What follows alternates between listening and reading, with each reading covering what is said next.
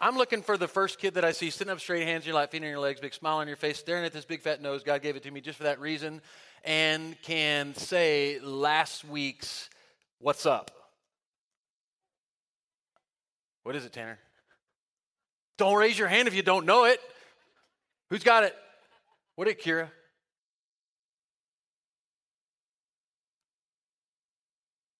Get up here. She, she said it, didn't she? Get up here, Kira. Come here. I got some bucks for you. Give Kira a hand. She said, I will let go of grudges and choose to forgive.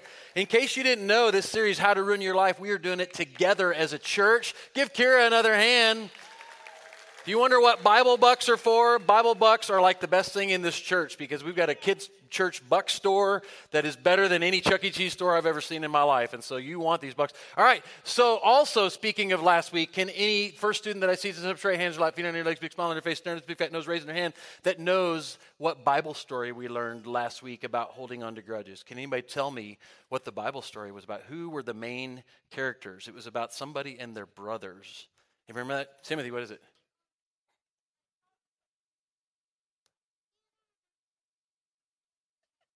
You got to remember the character. You got to remember the character. Who's the character? Who is it, Maya? What'd she say? Joseph, get up here, Maya. Give her a hand. We learned last week about holding on to grudges. Joseph and his brothers, they definitely, Joseph had a good reason to hold on to a grudge. Let's see if we can go back two weeks ago and see if anybody can remember what our Bible story was about two weeks ago when our theme was talking about do what feels good. Does anybody remember that one? All right, let's see. Oh, I see a hand way back there in the corner. What is it, Hattie? Adam and Eve, that was close. That was close. But that's a good guess. Let's see. Oh, there's another hand way over there. What was it two weeks ago? We learned about do what feels good. King David, that's right. Give her a hand. Get on up here, girl. Double bucks for you. And if there's any grown-ups that remember what Pastor Dennis preached on, you get you get Bible bucks too. Yeah. Give Lauren a big hand. Way to go. Oh, you got a Barbie, so here you need an extra buck for your Barbie. Good job. Way to go. When you bring Barbie to church, you never know what's going to happen. But hey, we have had a lot of fun with this series. I hope you adults have learned as much as the kids have learned, and that is our goal here at Crown Point Church is We want to see families being healthy. We want to see families growing in God and learning God's word together. And so that's one of the major important reasons for Family Fifth today. So today, we're going to look at a super cool Bible story. So get your Bibles, get your thumb in a couple different spots. The first one I want you to get it in is First Kings. We're going to be in chapter 3 in 1 Kings to start out, and then flip your finger back to Ecclesiastes.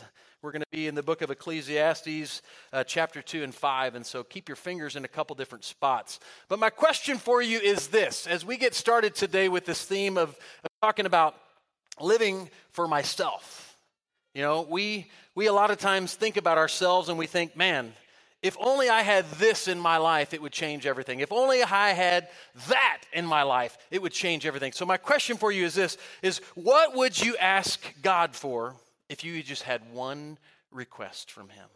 One single request from God, what would you ask him for? Wow, that is a broad ranging thing. You know, would you ask for a billion dollars? Would you ask for a superpower to read your parents' mind so you can be one step ahead of them all the time? Would you ask for, you know, to be the most famous actor in the world? What would you ask for? Think about it and think about why you would ask for that because that's important. As we're looking at today's Bible story, it is going to help teach us a very important lesson about what we do with what we have and how we use it is very very important. I like I like to quote old people I like to quote people that, that really were wise beyond their years in their life, and Abraham Lincoln is definitely one of those. And I love this quote from Abraham Lincoln. It says, Nearly all men can stand adversity. That's going through hard times, that's going through difficult times.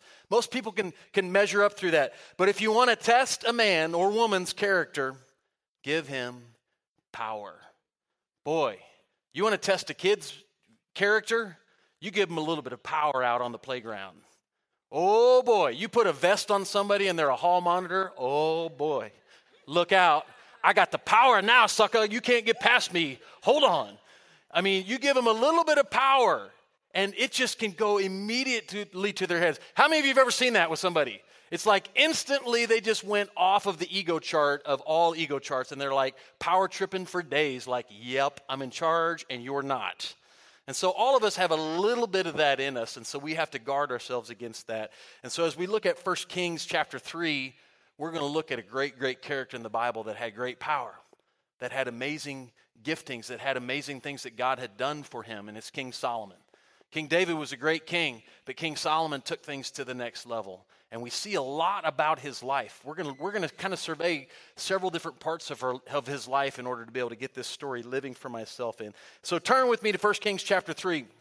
And Solomon, he obviously started off like a champ. He started off great.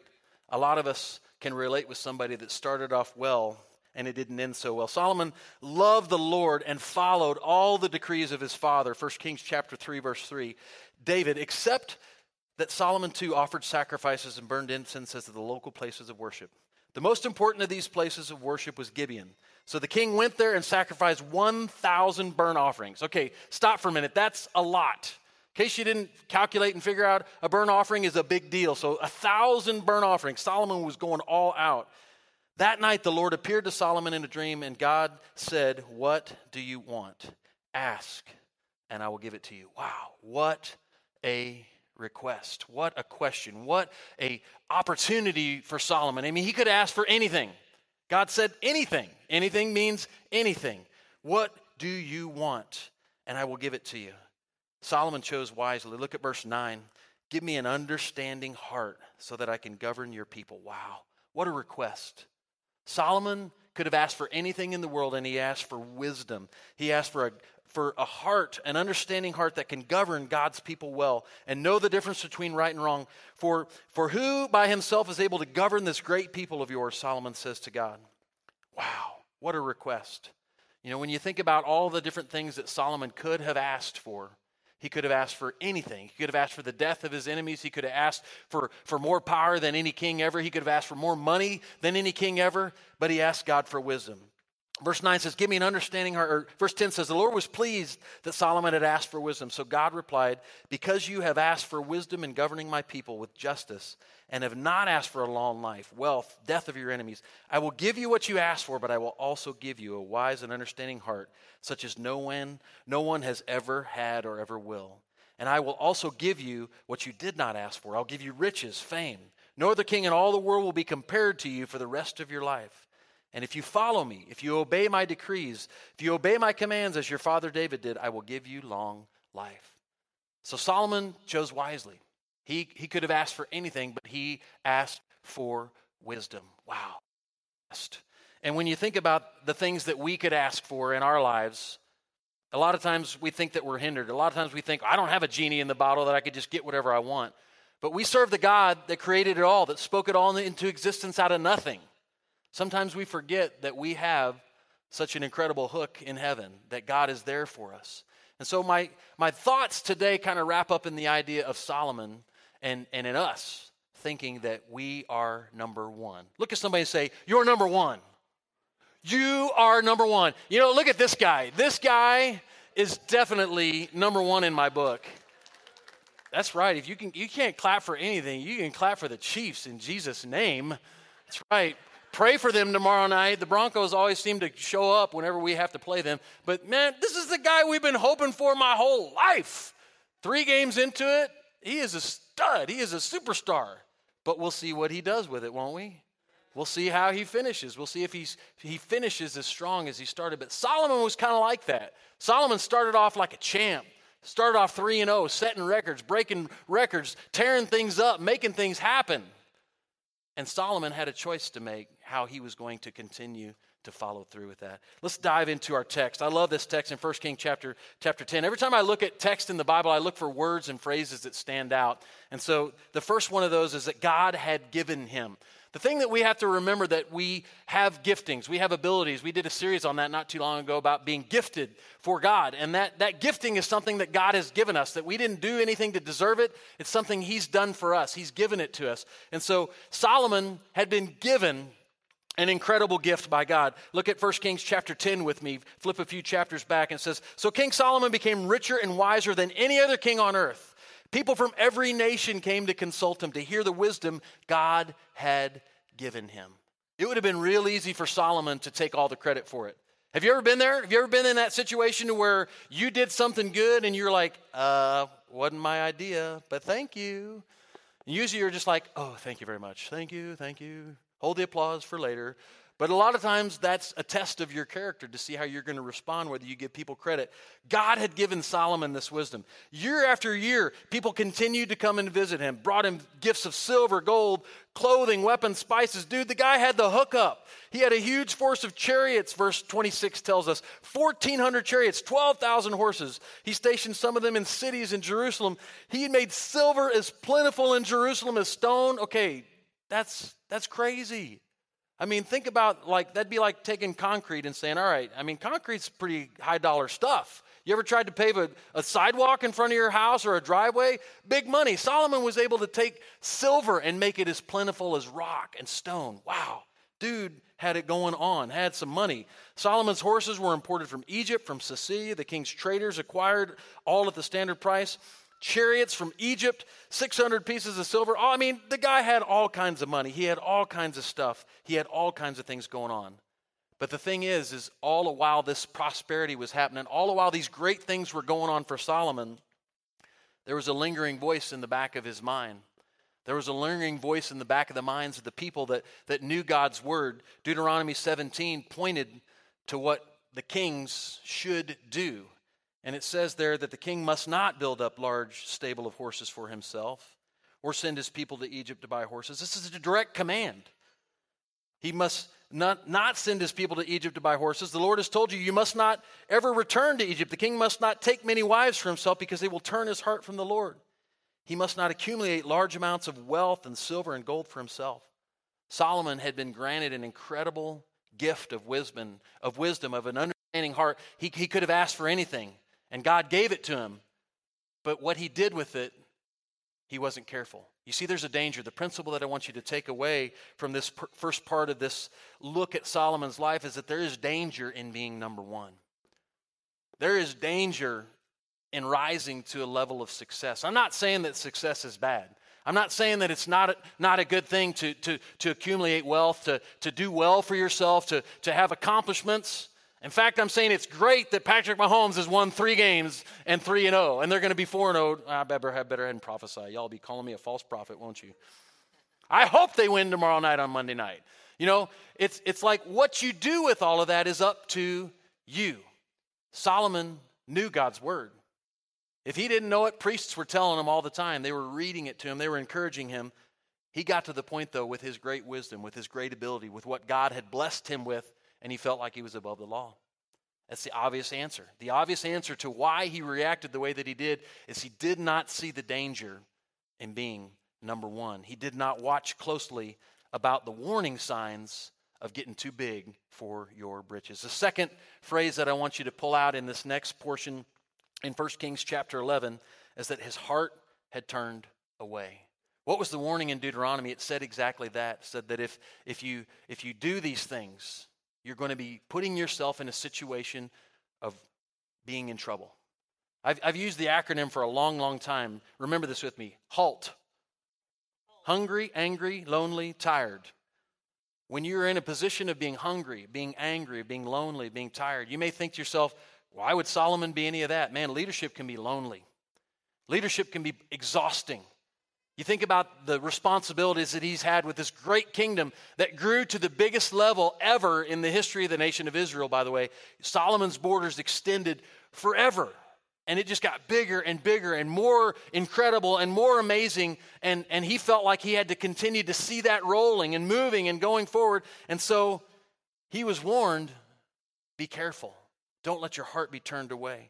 Look at, look at verse 1 of, of 1 Kings chapter 11. Now, King Solomon loved many foreign women besides Pharaoh's daughter. He married women from Moab, Ammon, Edom, Sidon, from among the Hittites. The Lord had clearly instructed the people of Israel you must not marry them because they will turn your hearts to their gods. Yet Solomon insisted on loving them anyway. Look at that picture. I mean, I, I, love this picture of Solomon here hanging out with his with his wives. I think we got the card. Yeah, I mean, check it out. He had it going on. He had wives from all over the place. And why he wanted wives from all over the place, I have no idea. I honestly, I, I have one wonderful wife, And the thought of trying to keep two wonderful wives or three wonderful wives or four wonderful wives happy is exhausting. No way. It's crowded. It's too, too many people. No way. But Solomon, I, I really think that the why behind why he kept getting more and more wise, why he kept getting more and more wealth, because he could. Because there was nobody there to say, uh, wait a minute, buddy. You ought to stop and think before you do this. Before you go on over to Moab, before you go on over to, to Egypt, before you go on over here and get yourself another wife, chillax, bro. You got enough. But nobody was bold enough or willing to step up and warn him, and he got the big head. His heart had been turned away. Wow, and I love what it says in verse 4. In Solomon's old age, they turned his heart to worship other gods instead of being completely faithful to the Lord his God, his father David had been. Wow. Look at verse 9 in chapter 11. It says, The Lord was very angry with Solomon, for his heart had turned away. He didn't listen to great sound advice. He, instead of living for others, living selflessly, he lived selfishly. He continued to give himself more because he could. He continued to take more because he could. He continued to add more and more and more because he could. And you think to yourself, man, I don't have the ability to keep getting more and more and more. We're all a little bit like that.